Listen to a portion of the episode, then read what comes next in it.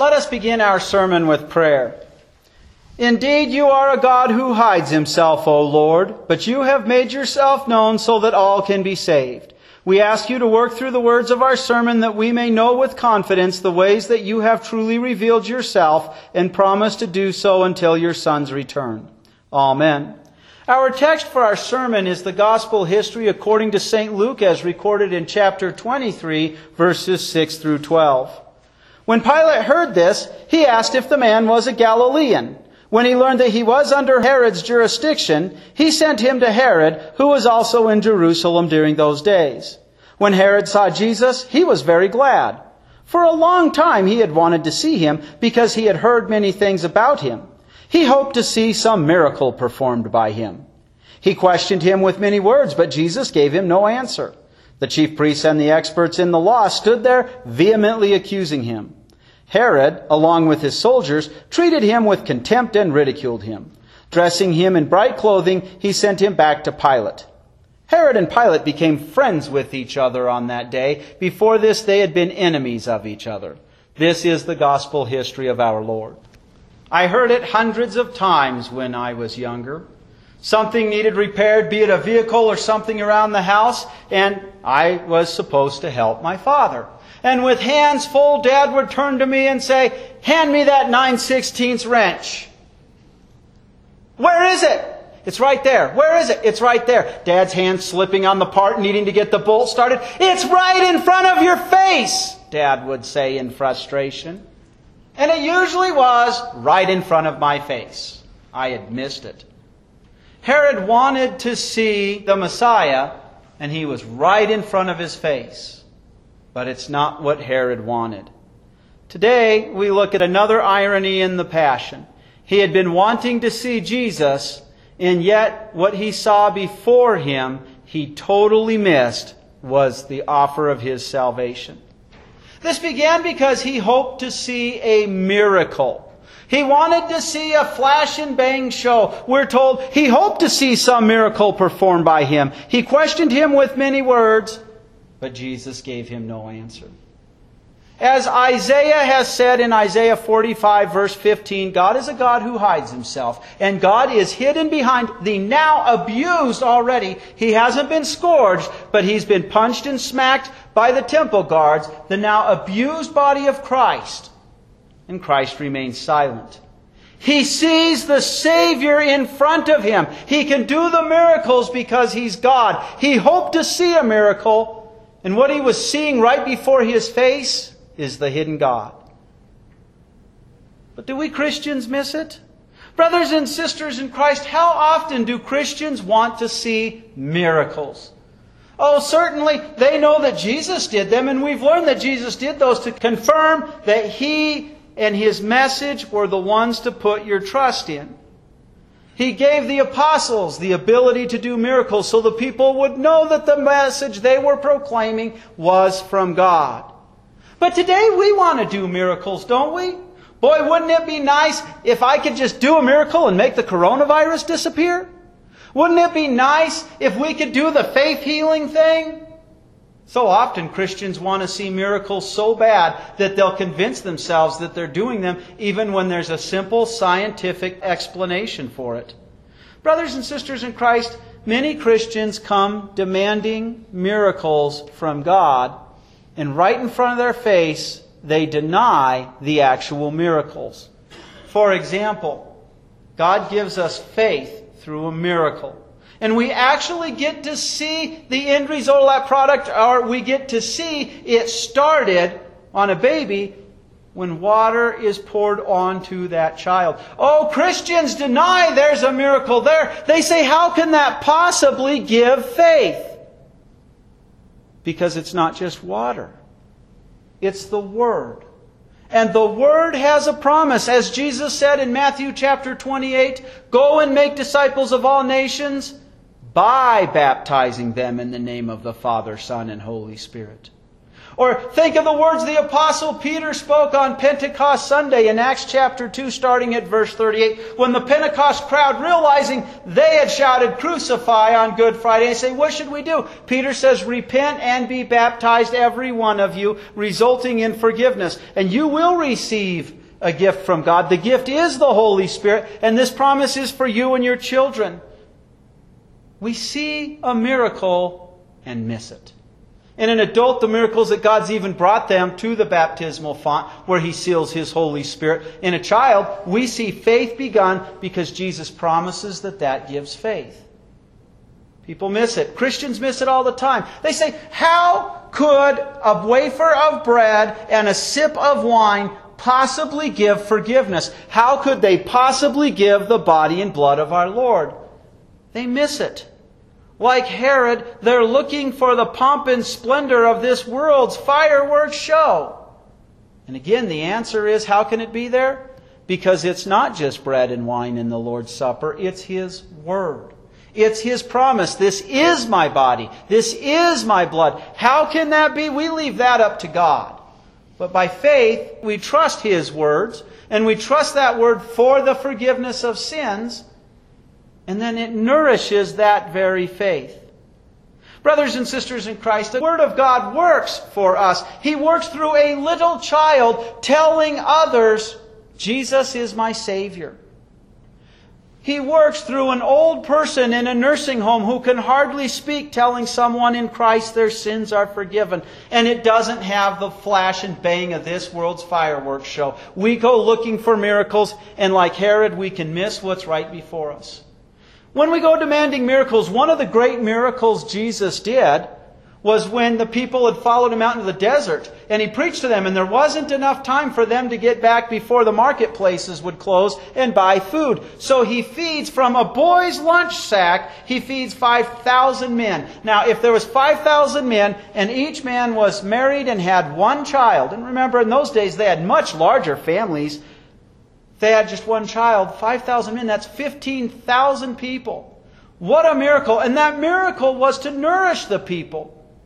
But we always forget that the very next day they followed him. They ran across the lake and were going to force him to be their king because that's what they wanted. They wanted miracle bread all the time. I don't want to have to go to work. I don't want to have to worry. Just fill my stomach with miracle bread. They wanted a bread king. And they missed it. When Jesus told them he is the bread of life, he was telling them, I'm more concerned about your eternal life. I'll take care of that part. I've proven that yesterday. But you need to first and foremost understand that I save your soul. And they walked away. In fact, Today, aren't our itching ears tempted to run off when we hear preachers screaming, if you'll give me so much of your income, God's going to double that and triple that. God's going to take away life problems. But what did Jesus say? He said, if you're going to follow Him, you've got to take up a cross. Your stomach is going to have hunger pains at times.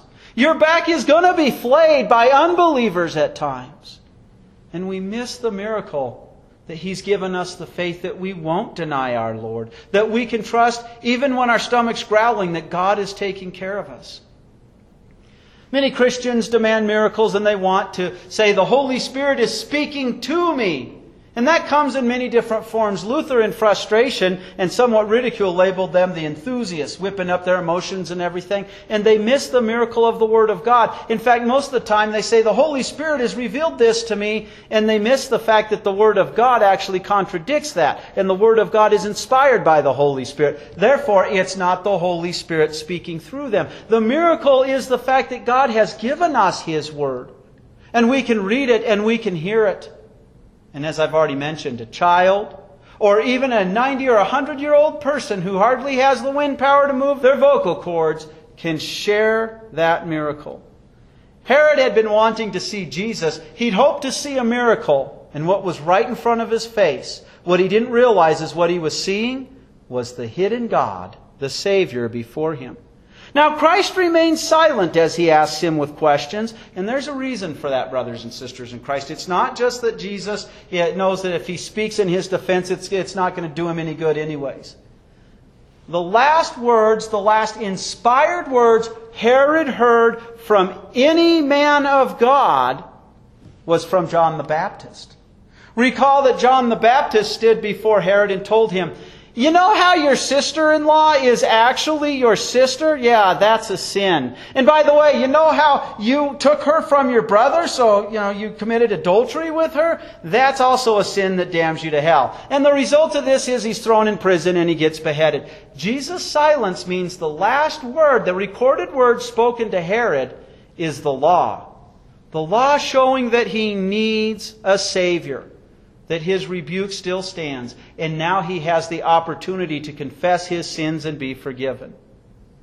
What does he do instead? Herod, along with his soldiers, treated him with contempt and ridiculed him, dressing him in bright clothing. Since he's not going to give them an entertaining show of miracles, fireworks, pomp display, they want to see him dance like a circus monkey to the organ grinder. And if he's not going to dance, they'll at least dress him up like a circus monkey and have their fun.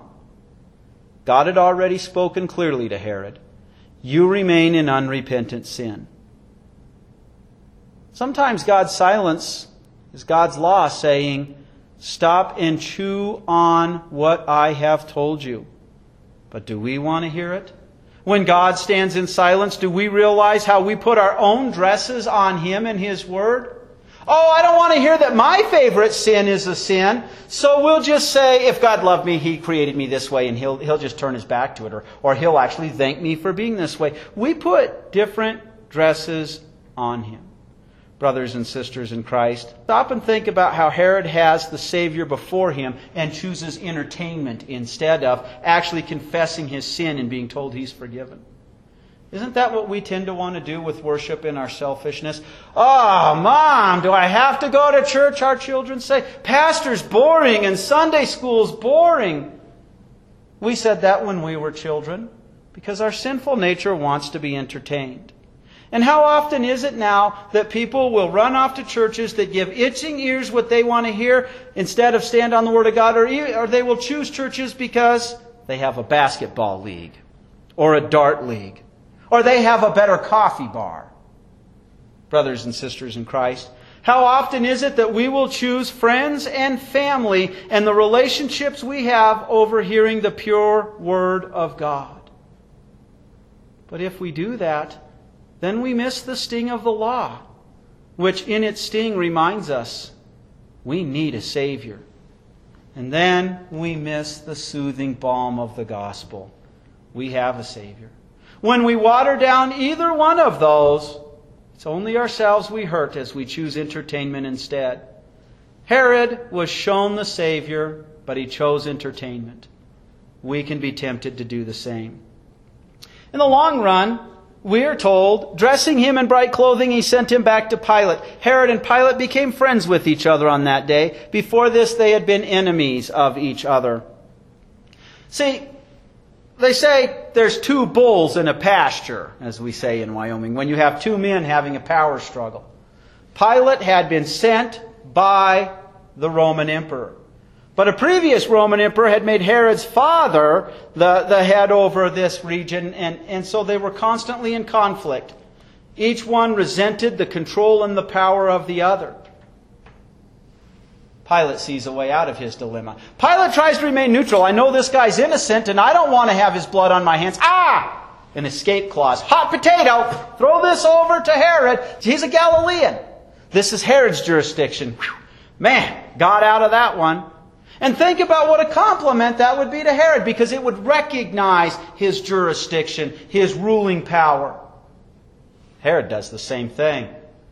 Uh oh. I don't want anything to do with this. I can tell this man's innocent. Hot potato, throw it back to Pilate. And by doing so, think of what that was telling Pilate. I recognize the validity of your power, of your position. Even says, you're smarter than I am. This is a predicament we both have, but you can figure this out better than I can. Scratch my back and I'll scratch yours. They both felt complimented. They became strange bedfellows. Now, that term bedfellows came because, you know, like here in Wyoming in the early days at Fort Laramie and Fort Casper and stuff, soldier was, was issued one blanket. What if it got cold? What if it got really cold? If you lied in bed with another man, this is not in a sexual way, then you put your blanket on top of his. Not only did you have two blankets on top of you, but you two staying close together would keep each other warm. These men, it's recorded in history. They didn't get along. They were two bulls in a pasture. But both of them trying to remain neutral, trying to play politics and get out of it, they end up becoming strange bedfellows with each other. And, brothers and sisters in Christ, we can do that as well, can't we? When Christians won't stand on the Word of God, when Christians refuse to hear that God never gives us permission to teach His Word falsely, when Christians, in fear of persecution, try to be neutral, we get ourselves in trouble, don't we? Look at the Lutheran Church in America alone. Look at the merger of one denomination after another into another as they tried to remain neutral about problems. We can just agree to disagree. And you know what always happens? It always comes at the expense of the Word of God. Strange bedfellows means being neutral there. Jesus, in his uh, letter to the people of Laodicea in Revelation, tells them, You are neither hot nor cold. Since you are not hot, I will spit you out of my mouth and into the flames. How scary it is, brothers and sisters in Christ. Remaining neutral is turning our eyes to the good news of salvation, and it begins by turning away from the condemnation of the law that shows us we need a Savior, so that we're numb to the message that we actually have a Savior and He's come. Brothers and sisters in Christ, I wear prescription glasses. And if you wear those, you know, you set those down at times as you're doing something, and then you look up and you can't find them. I've learned to hide a pair of prescription glasses in the same desk drawer, so I run and get those so I can actually find my prescription glasses, and they're usually right in front of my face. God has given us prescription glasses. He's given us faith.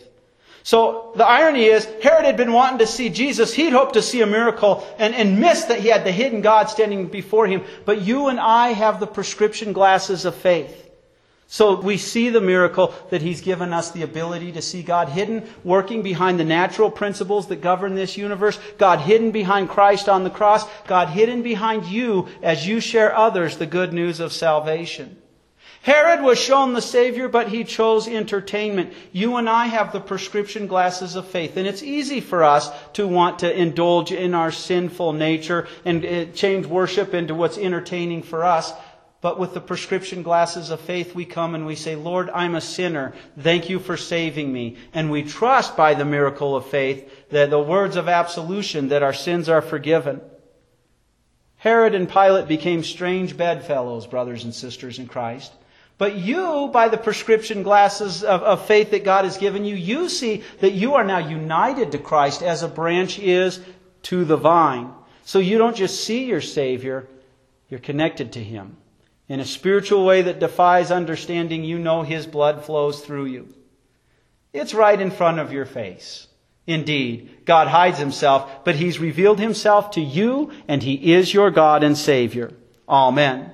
To him who has revealed himself to you, to the only God our Savior, be glory, majesty, power, and authority through Jesus Christ our Lord, before all time, now, and to all eternity. Amen.